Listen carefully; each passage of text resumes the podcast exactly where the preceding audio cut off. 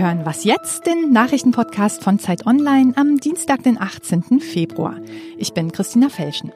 Wir sprechen heute über Boris Johnsons Angriff auf die britische Demokratie und über die Beamtenregierung in Thüringen. Zuerst mal die Nachrichten. In der Regierungskrise in Thüringen hat Ex-Ministerpräsident Bodo Ramelow von der Linken vorgeschlagen, übergangsweise seine Vorgängerin Christine Lieberknecht von der CDU als Regierungschefin einzusetzen. Sie soll gut zwei Monate lang eine Übergangsregierung mit drei Ministern führen und Neuwahlen vorbereiten. Ramelow selbst würde dann im Landtag erstmal nicht mehr als Ministerpräsident kandidieren, bei Neuwahlen aber wieder als Spitzenkandidat seiner Partei antreten. Heute wollen Vertreter der Linken, der CDU, SPD und der Grünen über den Vorschlag beraten.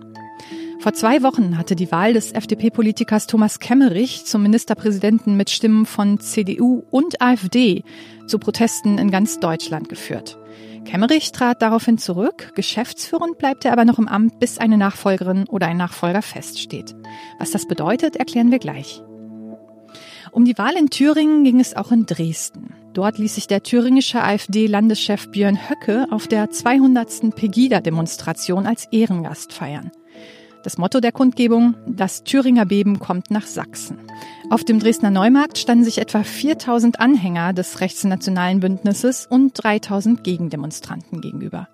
Erstmals hatten in Dresden die Kreisverbände der CDU und FDP gemeinsam mit den jüdischen, evangelischen und katholischen Gemeinden zum Protest aufgerufen. Redaktionsschluss für diesen Podcast ist 5 Uhr. Diese Episode wird unterstützt von Ford.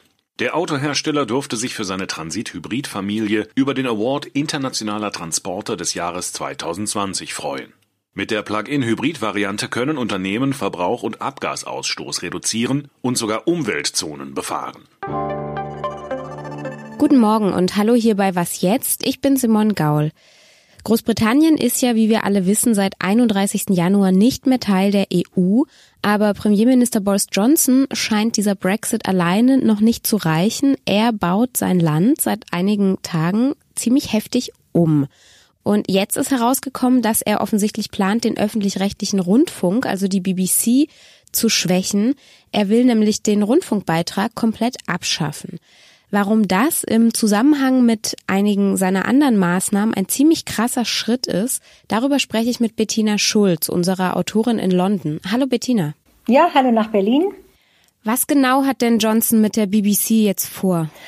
Ja, also man muss äh, sagen, bis äh, 2027 wird der Staatsauftrag von der BBC mit der Regierung neu ausgehandelt werden müssen. Und das nutzt ähm, Boris Johnson schon im Vorfeld, um im Prinzip an dem Geschäftsmodell der BBC zu rütteln, äh, um die BBC zu schwächen, vor allen Dingen finanziell im Prinzip, weil sie ihm nämlich mit unabhängiger Berichterstattung und Kritik in die Parade fährt, ja, sich äh, seiner Propaganda nicht unterordnet, sondern eine sehr mächtige kritische Stimme ist. Jetzt muss man wissen, äh, die BBC hat die, als Staatsauftrag die Aufgabe, dass es wenigstens eine Institution im Land gibt, die unabhängige, von Parteipolitik unabhängige äh, Nachrichtenübermittlung, Analyse ähm, verbreitet.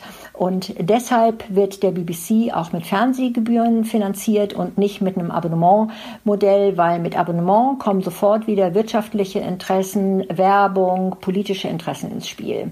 Das aber genau will Boris Johnson unterminieren. Der will, dass die BBC sich finanziert wie Netflix, Spotify, Apple, ja, per Abonnement. Was genau macht Johnson da gerade in Großbritannien? Er hat ja auch schon die Regierung teilweise ausgetauscht mit Leuten, die ihm besser passen. Ja, eigentlich greift er die Demokratie irgendwo an. Wenn wir uns mal überlegen, die Demokratie besteht ja eigentlich aus vier Säulen. Der exekutive Regierung, legislative Parlament, judikative Gerichte. Als vierte Kraft haben wir äh, die medienfreie Meinungsäußerung. So, er versucht die Exekutive, seine Regierung zu stärken. Alles, was ihm da in die Parade fährt, an Kritik versucht er auszuschalten. Erstens, die legislative Parlament hat er schon versucht auszusetzen, das war verfassungswidrig. Er hat die Fraktion im Parlament gesäubert von kritischen Stimmen. Er hat jetzt sein eigenes Kabinett gesäubert. Äh, alle äh, Kritiker sind rausgeflogen. Das ist im Prinzip nur noch eine Marionettenregierung. Er greift die Judikative an. Äh, er will nämlich im Prinzip, dass die Berufung der Richter zum Supreme Court, dass die möglicherweise auch politisch berufen werden. Im Moment ist es in Großbritannien so, dass die Richter vom Supreme Court von den Richtern selbst aus der Branche praktisch berufen werden, also politisch unabhängig sind. Und äh, viertens, das haben wir gesehen, er versucht halt eben die Medien, BBC, die unabhängige Institutionen anzugreifen. Das heißt, er greift bei allen Säulen der Demokratie an, um seine eigene Regierung freie Bahn zu schaffen und Großbritannien im Prinzip so umzugestalten, wie er das möchte. Gefährdet Boris Johnson da nicht gerade komplett die britische Demokratie? Ich glaube, dass einige Kritiker das mit großer Sorge sehen, was hier im Moment in Großbritannien geschieht. Zumal das sehr viele Personen auch bis zur Wahl nicht gesehen haben. Das bricht jetzt ziemlich raus. Man muss allerdings auch auf der anderen Seite sehen, gerade weil es im Moment so bedenklich ist, das sind so krasse Schritte, dass jetzt ein immer größerer Teil der Bevölkerung dahinter guckt, was, was spielt sich eigentlich dahinter ab. Und da kommt eine Person ganz klar zum Vorschein, das ist der Chefberater von Boris Johnson, Dominic Cummings. Und das ist eine sehr radikale Person. Und es ist eine große Frage, ob dieser Cummings sich auf Dauer halten kann. Und ähm, davon hängt ab, wie sich die Regierung äh, von Boris Johnson weiterentwickelt. Aber im Moment ist es nicht gut, was in Großbritannien abläuft. Danke, Bettina. Ja, alles Gute trotzdem nach Berlin.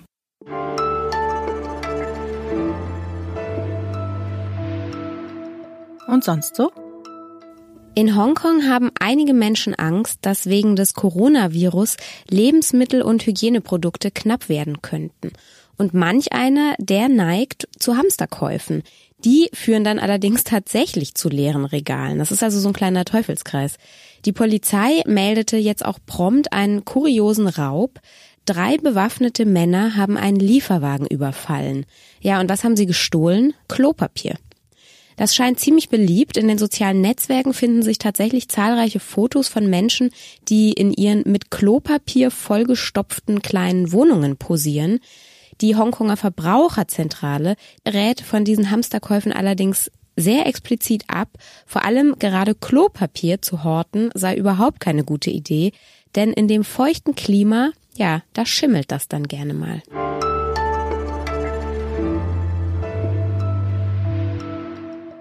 Anfang Februar, wir erinnern uns, da wurde der FDP-Politiker Thomas Kemmerich überraschend mit den Stimmen der AfD zum Thüringer Ministerpräsidenten gewählt. Seitdem ist in Deutschland nichts mehr, wie es vorher war. Kemmerich ist dann auch zurückgetreten, bleibt aber, bis es einen Nachfolger gibt, geschäftsführend im Amt. Er darf allerdings keine Minister ernennen, er hat also kein Kabinett und die Thüringer Regierung besteht genau genommen nur aus einer Person, nämlich ihm.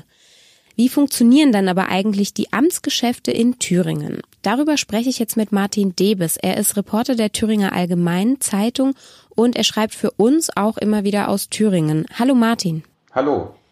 Wer regiert denn jetzt gerade eigentlich in Thüringen? Zurzeit die Staatssekretäre vor allen Dingen. Sie wurden von dem ja inzwischen zurückgetretenen Ministerpräsidenten Kemmerich gebeten, im Amt zu bleiben. Und sie sind als politische Beamte auch verpflichtet, das dann zu tun. Äh, wenn man also so will, gibt es eine Art Beamtenregierung, und zwar von Leuten, die den früheren Koalitionsparteien angehören. Also sind Linke, Sozialdemokraten und Grüne. Und können die aber auch gestalten? Also können die auch Gesetze auf den Weg bringen, sich wirklich Dinge ausdenken oder übernehmen die mehr das, was halt gemacht werden muss? Genau, sie verwalten vor allen Dingen. Sie sind die Amtschefs der Ministerien und machen das, was sie auch fünf Jahre zuvor schon gemacht haben, Sie vertreten den Minister äh, auch nach außen und sie verwalten die Ressorts.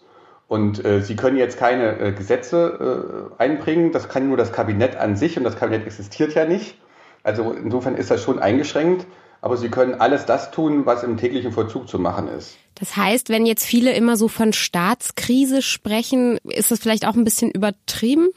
Also ich finde es jedenfalls übertrieben und ich finde es, äh, wenn zum Beispiel der frühere Ministerpräsident Bodo Ramelow tut, auch schon fast fahrlässig, weil es dir die Situation, die zweifellos schon kompliziert genug ist, nochmal erschwert und sie auch das, Land, das Image des Landes beschädigt. Wenn man einfach mal die Fakten betrachtet, Thüringen hat einen beschlossenen Haushalt bis Ende des Jahres. Das heißt, alle Ausgaben sind geregelt, können ausgereicht werden, äh, alle Investitionen können getätigt werden, Lehrer und Polizisten können eingestellt werden und es gibt ja immer noch formal ein Regierungsmitglied, das ist Thomas Kemmerich. Äh, und nebenbei gibt es auch noch das Parlament, das ja auch ganz normal gewählt ist und in dem sich Mehrheiten bilden können äh, für Gesetze oder für andere Maßnahmen, die erforderlich sind. Danke nach Erfurt. Immer gerne, danke. Das war's für heute bei Was jetzt. Danke, dass Sie zugehört haben und wenn Sie wollen, können Sie uns schreiben an wasjetzt@zeit.de. Morgen gibt's eine neue Folge und bis dahin sage ich Tschüss.